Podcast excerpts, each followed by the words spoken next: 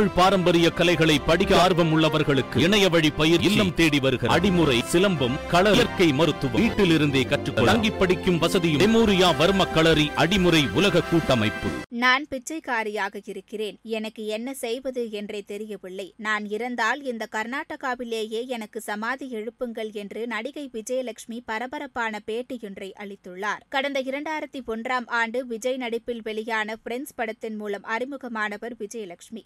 அதன்பின் தமிழ் கன்னடம் என பல மொழிகளில் நடித்து பிரபலமான அவர் சில ஆண்டுகளிலேயே இருக்கும் இடம் தெரியாமல் போய்விட்டார். இதையடுத்து சமீபத்தில் உடல்நலக்குறைவு காரணமாக தான் அவதிப்படுவதாகவும் யாரேனும் பண உதவி செய்யுங்கள் என்று வீடியோ வெளியிட்டிருந்தார். இந்த வீடியோவை கண்ட திரைப்பிரபலங்கள் பலரும் அவருக்கு உதவினர். இதற்கிடையில் சீமான் தன்னை ஏமாற்றி விட்டதாக கூறி வீடியோ வெளியிட்டார். அந்த வீடியோ இணையதளத்தில் அதிக அளவில் பகிரப்பட்டது. இது திரையுலகில் பெரிய அளவில் பேசப்பட்டது. அதில் தனக்கு நியாயம் தேவை என்று தமிழ்நாடு முதலமைச்சர் மு. க. ஸ்டாலினிடம் கோரிக்கை வைத்திருந்தார். அதேபோல் இவர் வீட்டை காலி செய்ய சொல்லிவிட்டதாக கூறி மற்றொரு பிரச்சினை பிடித்தது. தற்கொலை முயற்சியில் ஈடுபட்டதாக இன்னொரு செய்தியும் வெடித்தது. இப்படி விஜயலட்சுமி குறித்து செய்திகள் அவ்வப்போது வெளியாகிக் கொண்டே இருக்கும் நிலையில் மீண்டும் ஒரு செய்தி பரபரப்பாக பேசப்பட்டு வருகிறது. நடிகை விஜயலட்சுமி கர்நாடகா சினிமா வர்த்தக சபையில் செய்தியாளர்களை சந்தித்து பேட்டி ஒன்றை அளித்துள்ளார். என் அம்மா இறந்தவுடன் எனக்கு எதுவும் தோன்றவில்லை. பாமா ஹரிஷ் போன்றோர் எனக்கு உதவி செய்தார்கள். கதறி